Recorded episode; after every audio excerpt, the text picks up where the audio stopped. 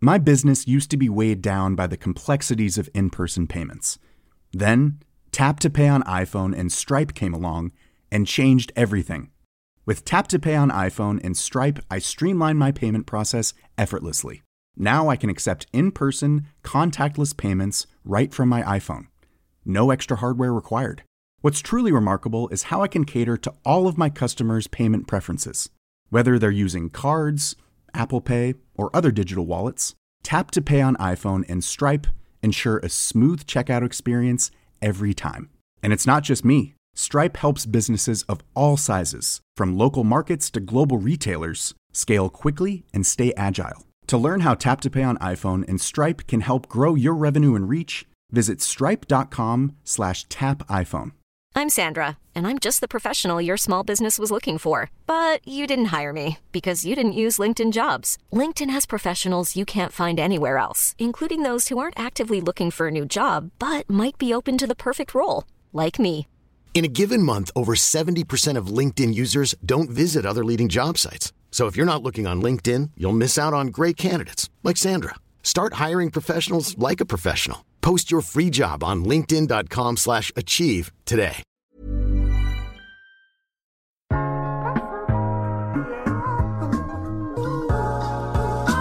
Hej, mit navn er Mette Blok, og du lytter til iværksætterhistorier produceret af Podtribe Media. I dag skal vi høre endnu en iværksætterhistorie fra Løvens Hule. Det drejer sig om Evelyn Me, der er stiftet af Frederikke Jul. Frederikke var blevet træt af at kravle rundt på gulvet for at tørre babymos op, når hendes datter havde spist. Og så blev ideen til et underlag til babyhøjstole født. Underlagene er designet i nordiske farver og blev hurtigt solgt, da hun først fik dem produceret. Du kunne se Frederikke på skærmen i sidste uge, hvor hun desværre ikke fik en investering med hjem. Løverne begrundede det med, at hendes produktportefølje var for smal, selvom de var meget imponeret af den selvsikre iværksætter. Men hvordan kunne Frederikke være så cool foran løverne? der galopperer mit hjerte fuldstændig. Og så, så siger jeg højt til mig selv, de er bare ganske normale mennesker, som er søde og rare og har selv børn. Og lad være med at putte dem op på en eller anden pedestal, at de er mm, altså, vigtige, og de er, altså, de er jo bare ganske dejlige, normale mennesker. Og der forsvandt al nervøsitet. Så det var faktisk fuldstændig med ro i maven, jeg gik ned ad de trapper og ind i studiet. Frederikke har heldigvis haft succes uden løvernes hjælp. Hun har solgt over 10.000 underlag og er i hele 20 lande. Ellers har jeg ikke så meget andet at sige end rigtig god fornøjelse. Ordet er dit. Jamen, jeg har altid været meget kreativ, og øh, jeg vil sige, jeg, jeg har aldrig været sådan øh, loppemarked, altså typen, hvor at øh, jeg har lavet et eller andet selv, og så prøvet at sælge det videre sådan rent lavpraktisk. Altså det, det har ikke været på den måde, men det har mere været sådan, når jeg får en god idé, eller hvis jeg har været i, på, ferie, på ferie i udlandet, og set et eller andet, som jeg ikke kunne finde på det danske marked, har med det samme ting. Det, det, det skal jeg lave. Det er en god idé, eller det der er behov for.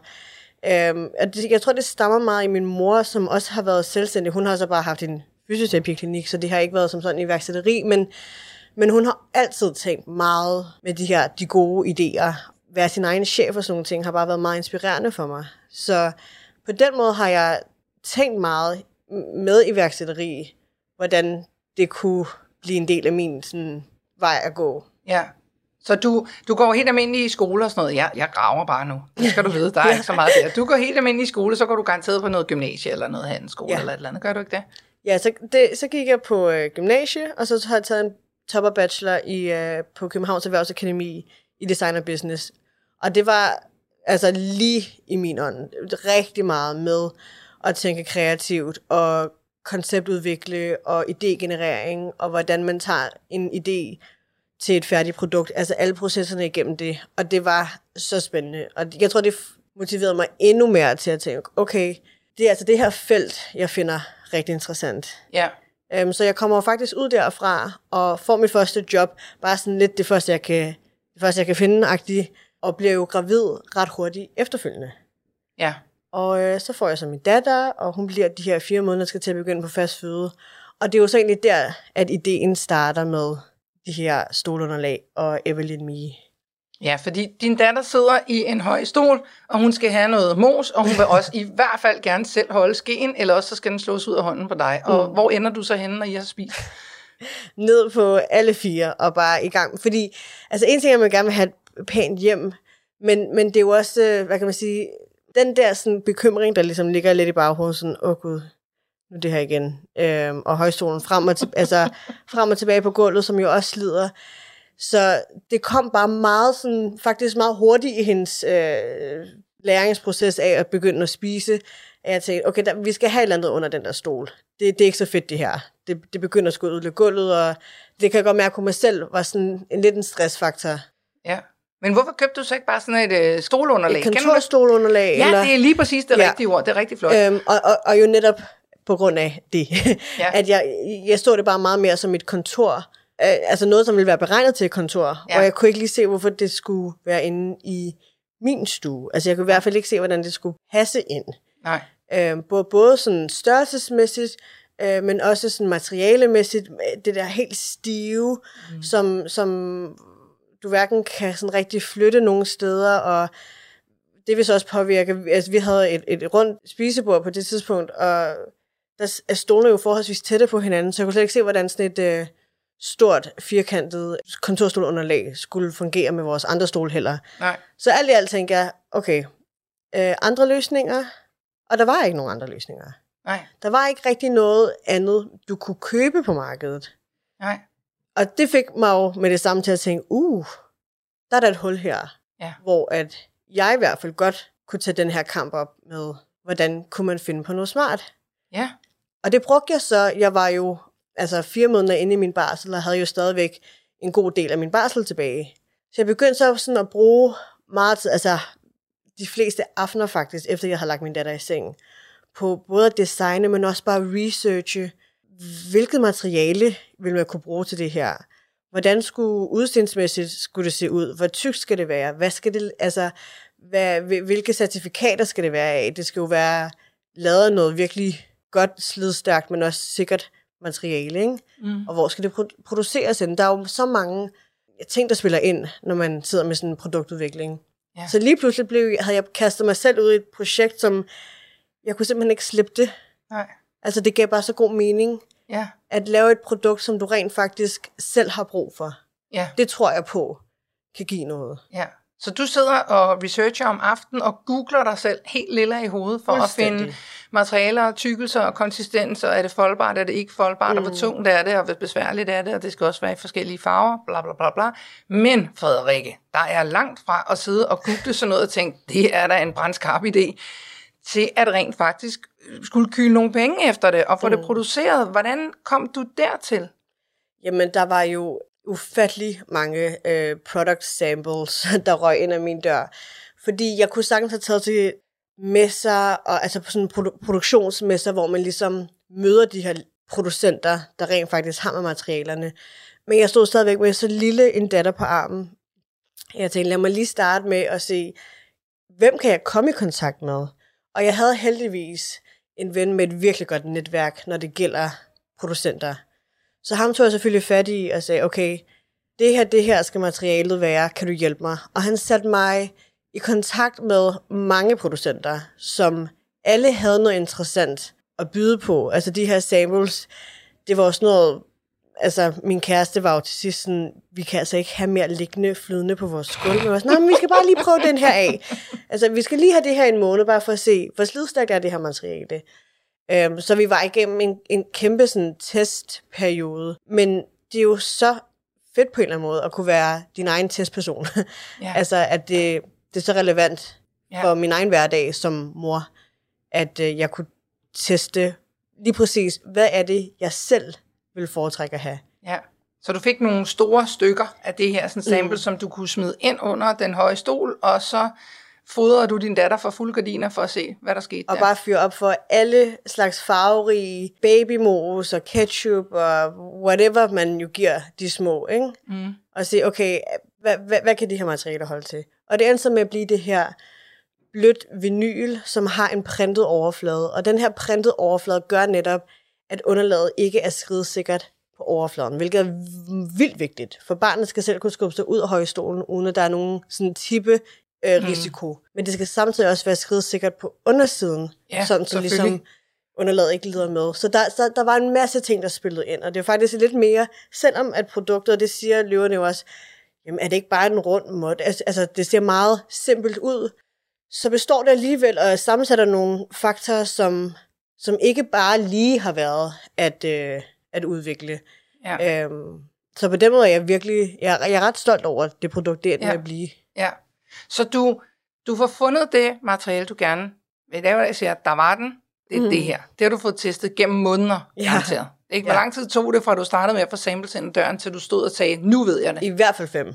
Okay, så når du har fundet det, hvad gør du så? Fordi du skal jo, det skal jo sælges, der skal mm. indkøbes, og, og købe tre, det bilder jeg mig ind, det er ret dyrt, så man skal op på en vis mængde. Jamen, jeg igennem resten af min barsel, før jeg lancerede, hvilket jeg, jeg, jeg lancerede Evelyn Mia, de her stolunderlag, faktisk lige da min, min barsel stoppede. Og der havde jeg jo bare brugt alle de her måneder på at spare hver end af min barselsdagpenge op, som jeg kunne, for netop at have til det her første batch af 500 stykker.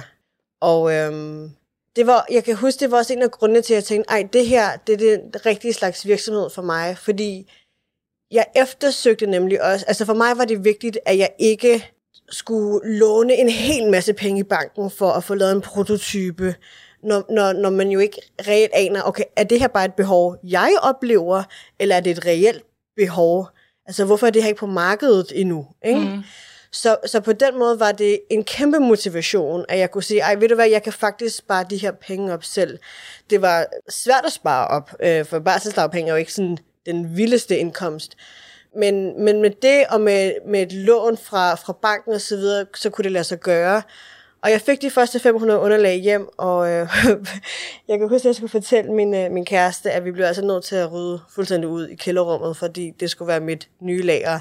Og han er sådan, hvad snakker du om? Hvor skal al vores ravelse være henne? Ja. Øh, men det gjorde vi så, og øh, det fik jeg jo lavet fuldstændig om til et lille lager, hvor jeg kunne stå dernede og pakke på daglig basis. Men problemet er jo også, at de her underlag er så store.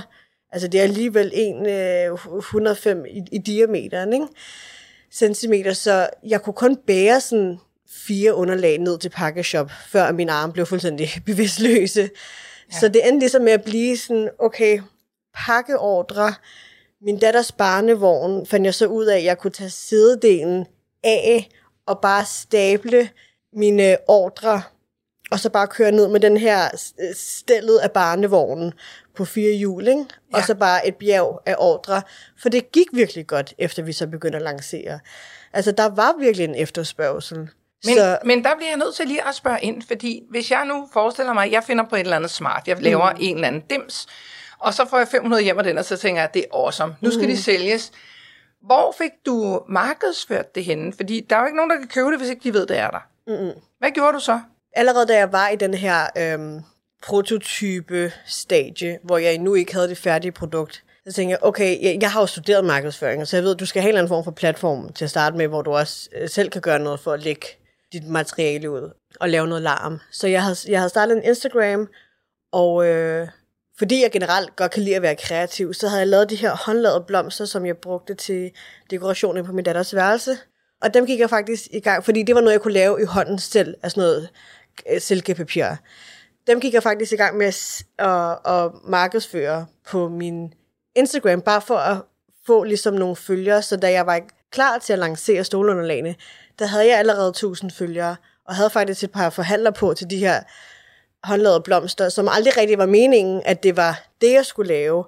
Men altså, man vente, altså, når der er efterspørgsel på noget. Så det var det også dumt at sige, ah nej, vi, øh, mm. de er ikke til salg til, i butikker. Så, så det, det var faktisk sådan, det startede, at jeg havde allerede en lille platform, da jeg var klar til at lancere stolunderlagene.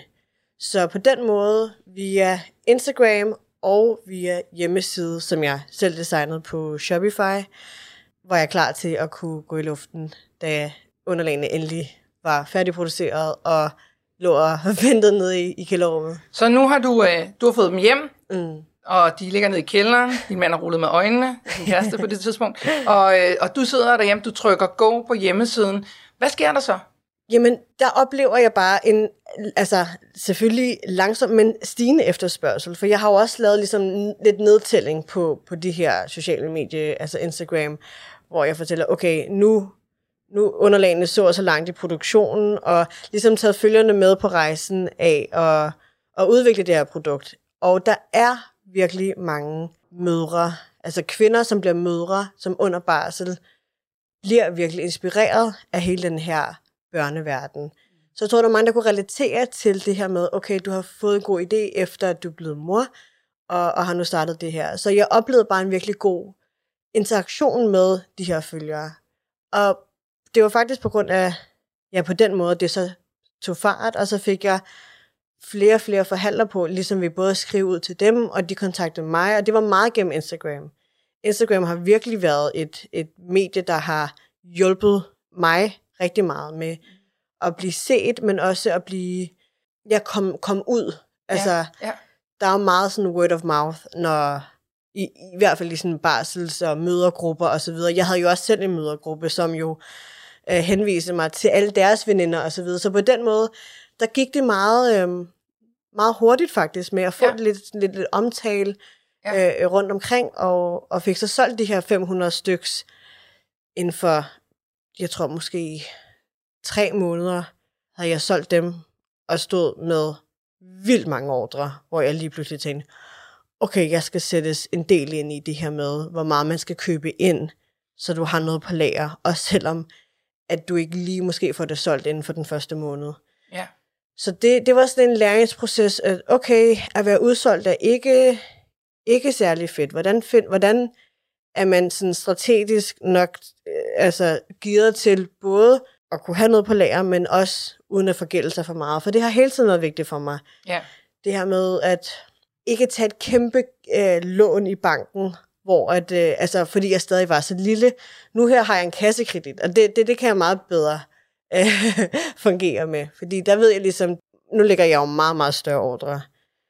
Og der, min, min, min, min bank, øh, bankdame og jeg er fuldstændig på samme øh, You're on the same page. Ja, hun yeah. er sådan, du, du, du bringer pengene hjem igen. Vi ved godt, at du skal ligesom bruge nogle penge, før du kan tjene yeah. nogle penge. Så, ja, det, ja.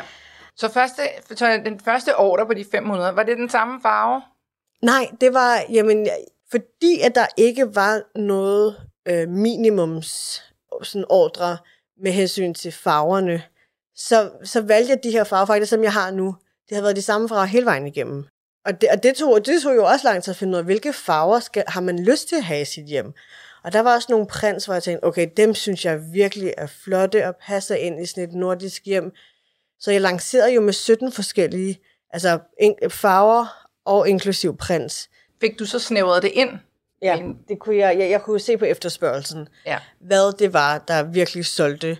Og det er jo selvfølgelig ingen overraskelse, at her i Norden og den altså skandinaviske stil, der var det meget de her jordnære farver. Beige og... Uh, Rust og mustard og olive og sådan. De her farver, ja. de, de, de blev bare lynhurtigt sådan ja. bestseller i min egen lille ja. øh, kategori. Ikke? Og så på den måde fik jeg så sagt, okay, det er dem her, vi fokuserer lidt mere på. Ikke? Luna Business er en simpel og billig erhvervskonto, der styres fra mobilen. Over 6.500 iværksættere bruger nu kontoen, og det med god grund. For den blev skabt til iværksættere af iværksættere, for det der med budget og løn kan være en led tidsrøver med en traditionel erhvervskonto. Men med en digital konto hos Luna, så bliver det ikke nemmere. Så hvis du gerne vil have flere timer i døgnet, så hent Luna-appen i dag ved at følge link i show notes. Så nu, nu har du den her butik, det kører egentlig meget godt. Hvor kommer Løvens Hule ind i billedet? Jeg blev jo faktisk kontaktet af Karsten fra Løvens Hule. En sommerdag, kan jeg huske. Og han sagde, jamen jeg har faktisk øh, min kusine, eller var det hans veninde, havde et underlag. Og hun snakkede simpelthen så godt om det. Og han sagde, ja, jeg tror, du kunne være virkelig god til vores program. Og jeg kan huske, jeg var på vej øh, over at kigge på en kontorplads, og tænkte, ej gud, det tør jeg sgu da ikke. Det lyder alligevel øh, fristende, men også meget ud af, af min comfort zone. Så jeg sagde til ham, okay, øh, hvor lang tid har jeg at tænke over det? Han sagde, men det, vi er faktisk ved at lukke for ansøgningerne, så hvis du kunne vende tilbage inden for fem dage, så kan du komme med. Jeg skal nok give dig to, to dage ekstra, men, men det er det.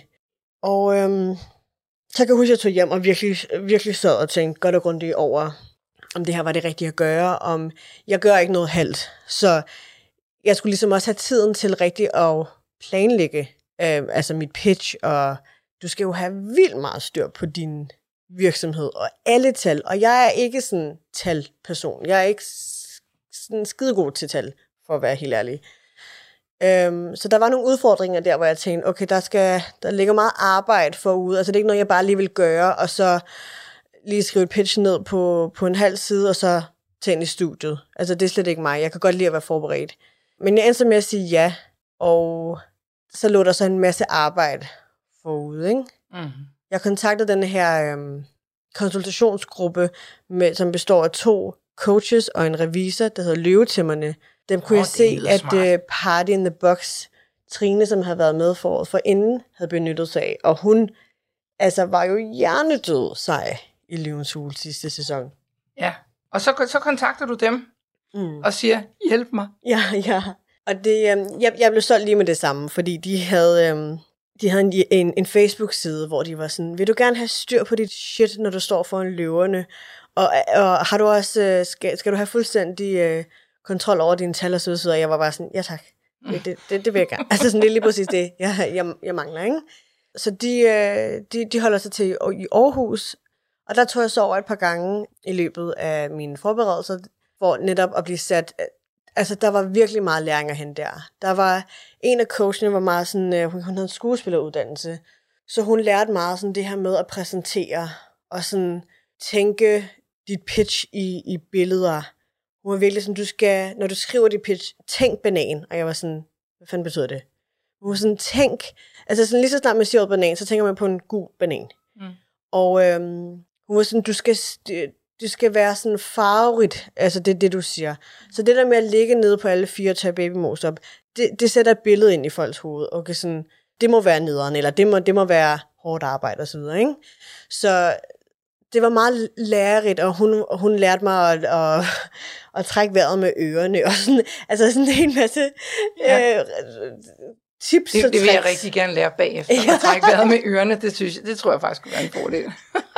ja, det er en Ja. meget øh, kompleks øh, måde, men, øh, men, det var, men det var rigtig sjovt. Og, ja. og revisoren, som jo satte sig fuldstændig ind i min virksomhed, og det der med at blive sat ned og få fortalt, ej, din virksomhed er fandme godt skruet sammen. Altså det her, du, du tjener sgu da gode penge, du skal da til at udbetale dig selv løn. Det har jeg aldrig troet, jeg allerede kunne på daværende tidspunkt. Så igen noget, som var med til at, at booste mit eget billede af, okay, det her går sgu da egentlig meget godt. Altså, du tænker ikke måske så meget over det, når det er, du sidder hjemme øh, på dit hjemmekontor og bare arbejder nat og dag på, på sådan en lille hjertebusiness, om det rent faktisk går virkelig godt eller ej. Fordi du bare har så meget det her mål for øje, Ja. at det her, det er min drøm og passion. Men du er jo ikke vant til, at der er nogen, der fortæller dig, ej, hold kæft, hvor er det en fed virksomhed, du har stablet på benene, vel? Ja, nej. Så det var, øhm, det, jeg, jeg kan huske, jeg, når jeg gik fra de der møder, så var jeg helt høj. Jeg var Ja. sådan, hold kæft, altså, her er de her tre eksterne mennesker, som sætter sig virkelig ind i min virksomhed, og som alle sammen faktisk er dybt imponeret. Altså, det, det var et kæmpe skulderklap. Ja, Og, så, og det var jo så før, vi overhovedet var kommet til Løvens Hule, ikke? ja. Og der var det arrangeret, at ugen for inden jeg skulle op til Løvens Hule, der havde de stablet sådan et, et, et øvepitch på benene, hvor der, øhm, jeg kommer ind i, i et rum, og der sidder så de her tre coaches, eller to coaches som en revisor, og så to eksterne virksomheds, øh, altså sådan investerings, lidt højt oppe virksomhedsmænd. Og øhm, dem skal jeg så ligesom præsentere mit pitch for. Og det går virkelig godt, og det er jo netop for at øve, hvordan, hvor, hvor nervøs bliver man egentlig af at sidde Ja. i, øh, i sådan her situation. Øhm, og det var meget lærerigt, også bare for at lære os lidt selv, sådan, hvad, hvad sker der inde i mig, når jeg bliver sat i sådan en situation? Øh, går klappen ned, eller...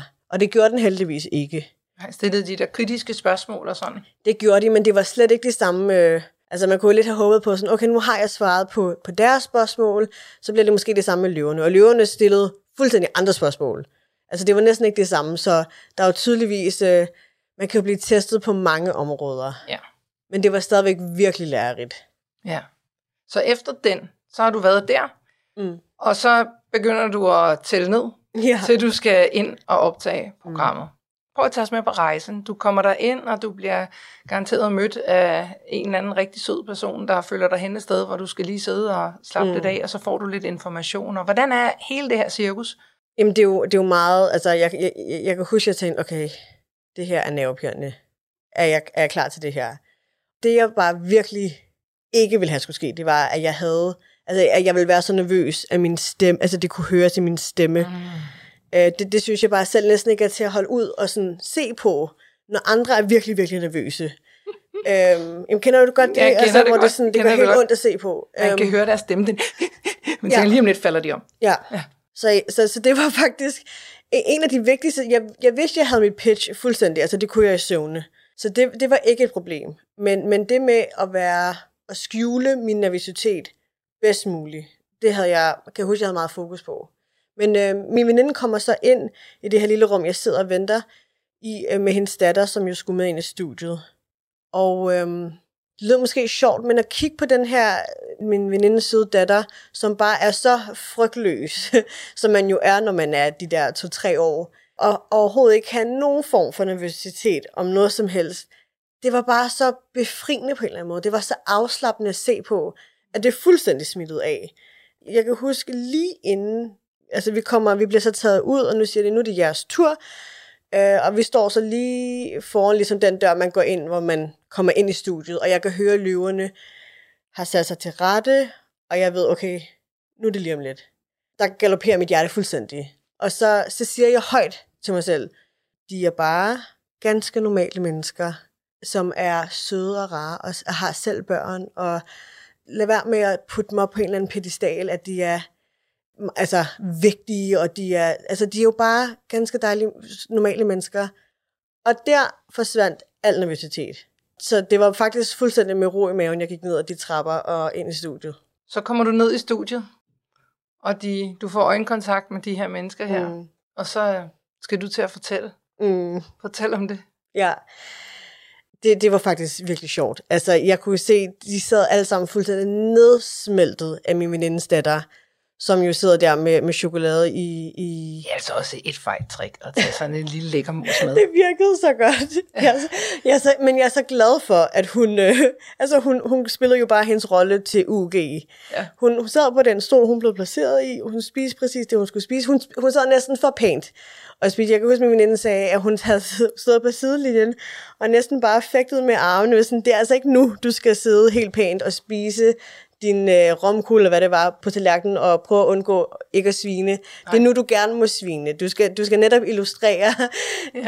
at, at, at børn altid sviner, så det var lidt sjovt, at hun netop sad og, og passede så godt på med ikke at krumme. Men, men det var bare en kæmpe fed sådan, oplevelse at sige, okay, nu går vi i gang. Vi sidder her med den lille pige er, er i fuld gang med at spise. Løverne har kæmpe smil på, øh, både for at se mig, men også for at se, hvor sød hun er.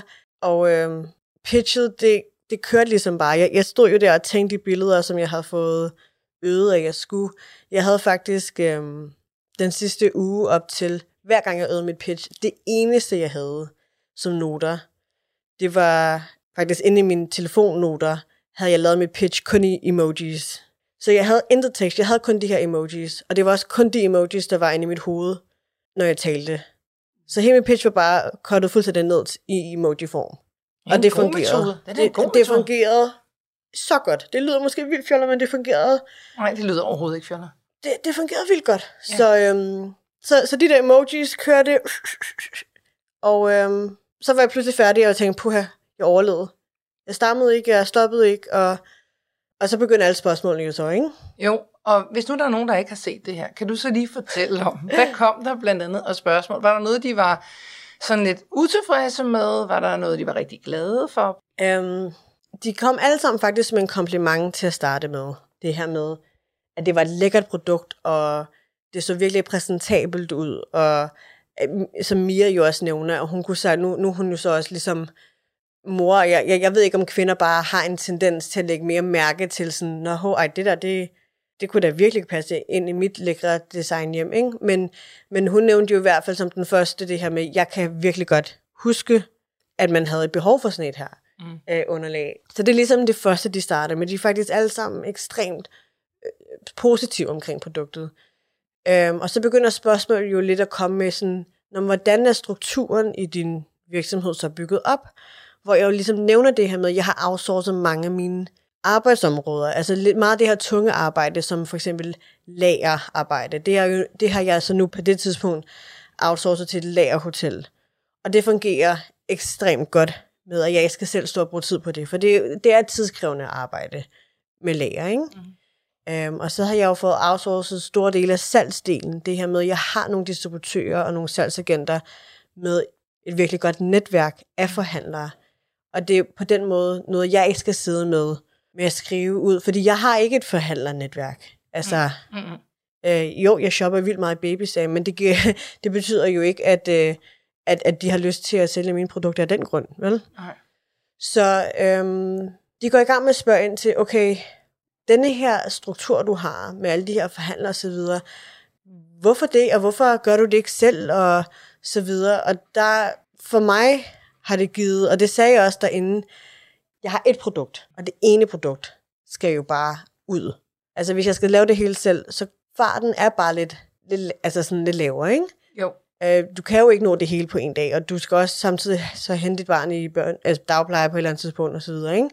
Så øhm, jeg tror, de, de var kritiske, men de forstod det jo fuldstændig. Og de synes også, at jeg kan huske, Jan, det blev så ikke vist, men han var sådan, det, det gav virkelig god mening, det her med at outsource salgsdelen. Mm. Altså, og, og bare få det solgt fuldstændig ud. Og der var, vi gennemgik alle tal, der overhovedet kunne tænkes at være i virksomheden. Og det blev så ikke vist, hvilket jeg virkelig ikke har noget imod, fordi du er jo hudløs ærlig derinde. Det var ja, ja. jeg i hvert fald. Ja. Så du fortæller jo bare, altså alle kroger og hjørner af din virksomhed, og alle tal, og hvem får hvad, og hvor meget skal af indtjening af det ene og det andet.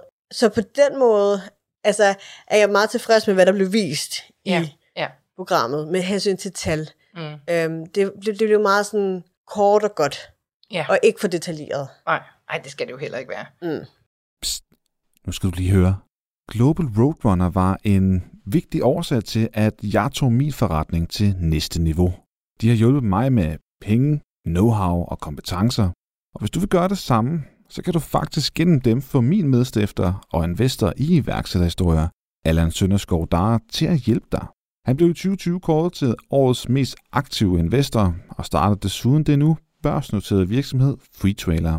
Skal du have hjælp ligesom jeg skulle, så kontakt dem på globalroadrunner.com.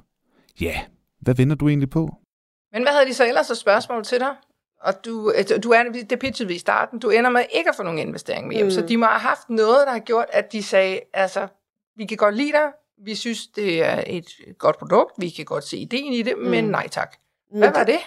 Frederik? Det var det her med, jeg var, at jeg kun havde et produkt, og hvilket de jo godt kunne forstå, fordi jeg havde jo også kun været i gang i et år. Men jeg tror, at øhm, når du har et, et, et, et simpelt produkt, men når du kun har et produkt, så skal du ligesom enten have trademarket et eller andet, der gør, altså patenteret noget, der gør, at du ikke kan kopieres, eller også, jamen, jeg, altså, jeg, mit indtryk var, at det, at der ikke var flere produkter, og brandet så ikke derfor var større, det gør det for risky. Mm. Altså det er ligesom nævnt det her med, at det vil være en risky investering. De, de kunne sagtens se potentialet i det, men de var bange for det her med, okay, men så kommer der nogen og, og kopierer. Nu så kommer der en stor, som det, er det mere, der siger det også, at der kommer en stor øh, supermarkedskæde, eller og, og går i gang med at, at kopiere. Men hvor man også, altså, jeg kan huske, at det var en af de ting, der, der der næsten afholdt mig for at gå ind til løverne, det var det her med, at jeg er så ny, og, og jeg har så meget mere støbeskeen, men det har jeg jo så bare ikke fået lavet lige nu. Så hvis det hele bliver vurderet på, hvad er der lige nu at vurdere? Altså sådan, hvad har du solgt for, og hvad er dit produkt lige nu her? Så er der jo kun det her stolunderlag, som jeg kan fremvise, på trods af, at drømmene og ambitionerne er skyhøje. Ja.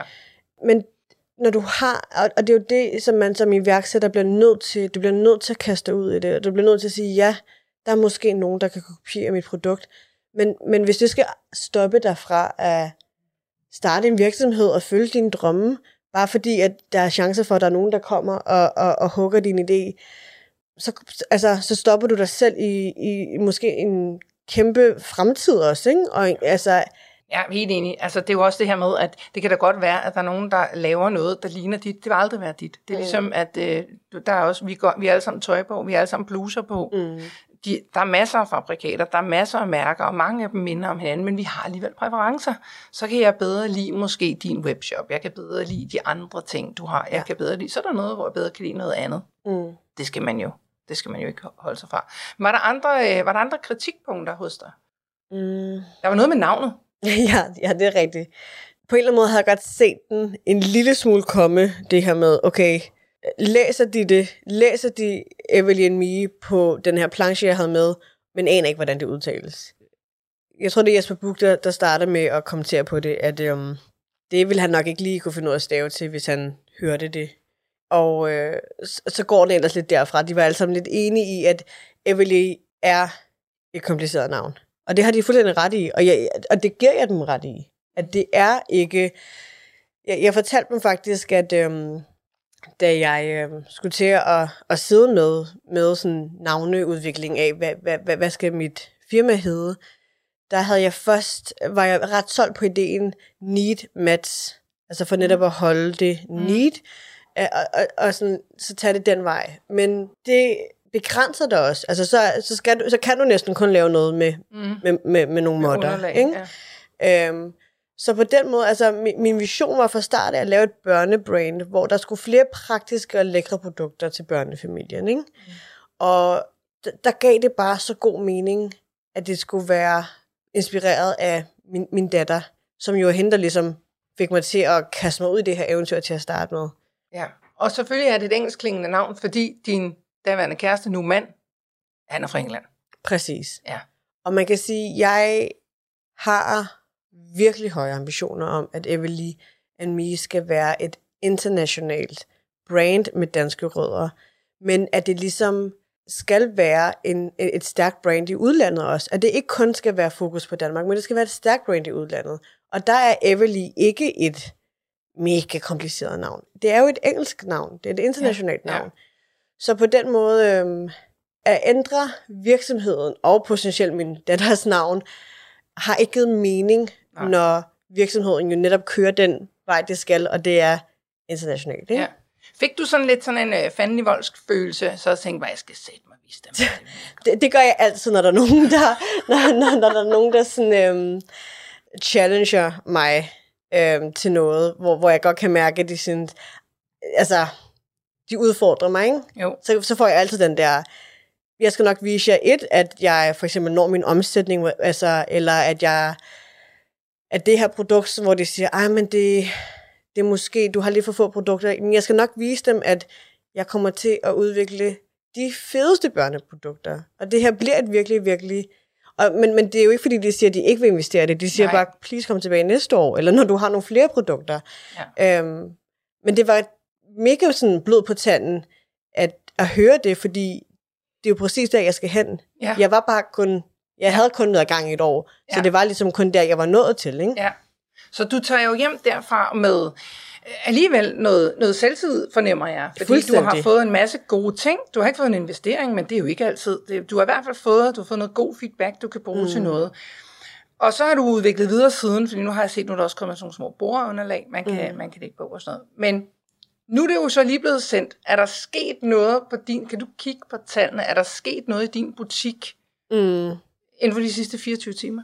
Jamen, altså, vores webshop øhm, gik jo fuldstændig ned. Altså, efter, efter et par minutter inde i programmet, der var der måske over 100.000 besøgende, og så lige pludselig stoppede det. Altså, så var der nul. Og jeg, jeg kunne ikke engang låte min side. Jeg var sådan, åh, det her ville jeg virkelig gerne have undgået. Så kom det så heldigvis op igen efter to minutter min, min, min coach havde godt sagt, for fanden Frederikke, sørg nu for at få din side til at kunne klare mange besøgende.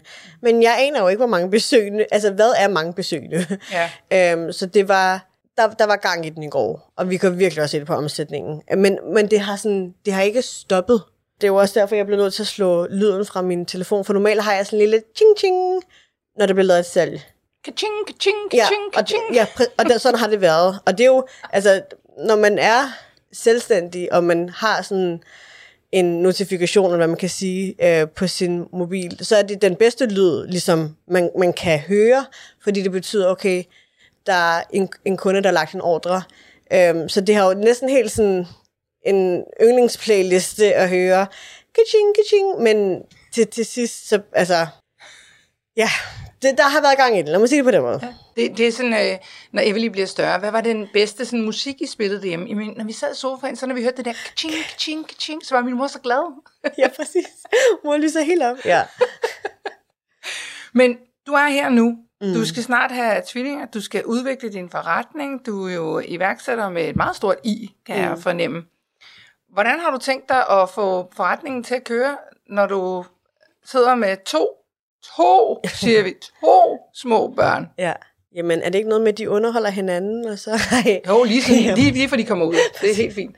Øhm, nej, men altså, jeg er jo vant til at arbejde meget, når min datter er lagt i seng. Og det har jeg faktisk gjort næsten lige fra starten af. Und, også under min barsel. Det var jo der, jeg overhovedet startede Evelemi. Så jeg har hele tiden kørt en lidt anderledes arbejdsrytme, end hvis man havde et, et, et, et 9-to-5 job. Um, så på den måde tror jeg sagtens, at jeg, altså det bliver, det bliver lange dage, ikke? Mm. Um, fordi små børn, altså bitte små børn, går jo ikke i seng klokken syv øh, heller. Men jeg kommer til at arbejde i de tidsrum, hvor at børnene sover, eller øh, slapper, eller hvad end de gør, hvis, hvis der er sådan nogle tider. Nu må, nu må jo ikke øh, jinx det for meget. Nej. Men øhm, jeg kommer til at gøre mit bedste, og jeg er så glad for nu her, at jeg har outsourcet så store dele af min af, af ligesom den daglige drift. For det gør, at jeg for det meste står kun for administrativt arbejde. Mm. Altså kundebesvarelser. Og ellers, jeg har et somi-bureau på, som som hjælper mig meget med, med det her content-kreering på min mm. platforme. Jeg har et uh, asbyrå på, som hjælper mig med markedsføring. Jeg har de her distributører på, der står for salgsdelen, og så har jeg lager hotel, der står for pakkedelen. Så der er rigtig mange ting, uh, altså arbejdsområder, som er uddelegeret til andre, ikke? Jo. Så på den måde har jeg ikke stress over, hvordan sådan, den daglige drift skal holdes i gang. Men det er mere det her med udvikling.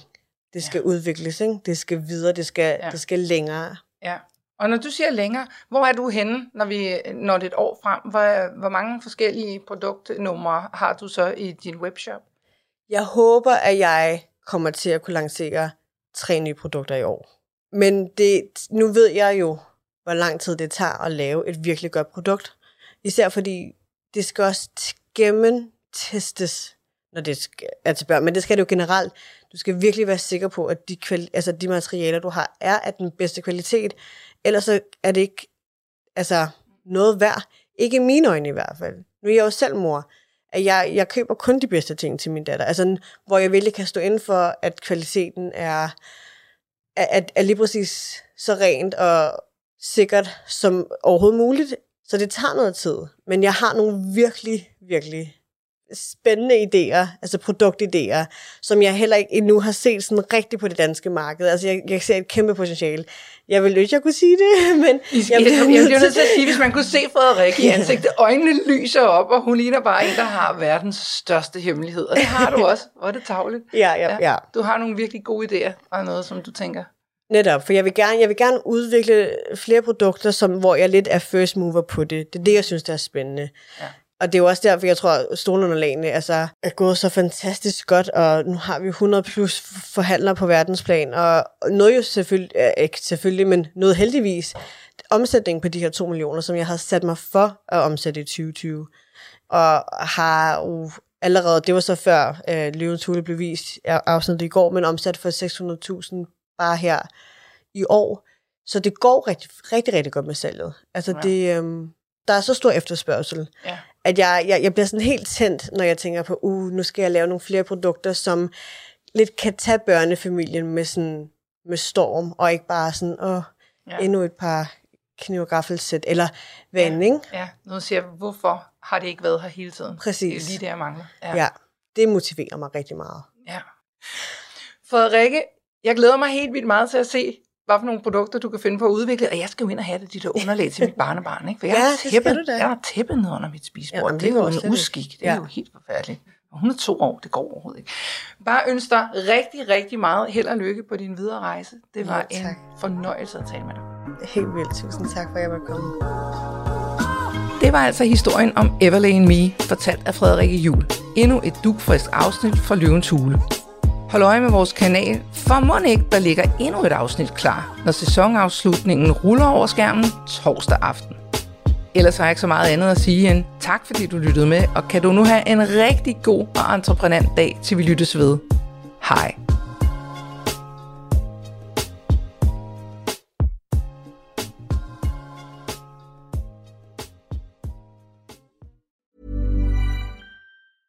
The biggest names in tennis are coming to Paris for the most anticipated Roland Garros in years. Tennis Channel Plus is your place to watch. Stream every court from your phone or smart TV live in HD. Experience three weeks of unparalleled tournament access as the world's top players in tennis face off against each other. Will the veteran champions continue their dominance, or will a fresh face emerge to challenge their legacy on the clay courts? Daily live coverage of this epic showdown begins Monday, May 20th. Don't miss a matchup. Stream it now with Tennis Channel Plus to be there when it happens. My business used to be weighed down by the complexities of in person payments. Then, Tap to Pay on iPhone and Stripe came along and changed everything. With Tap to Pay on iPhone and Stripe, I streamlined my payment process effortlessly.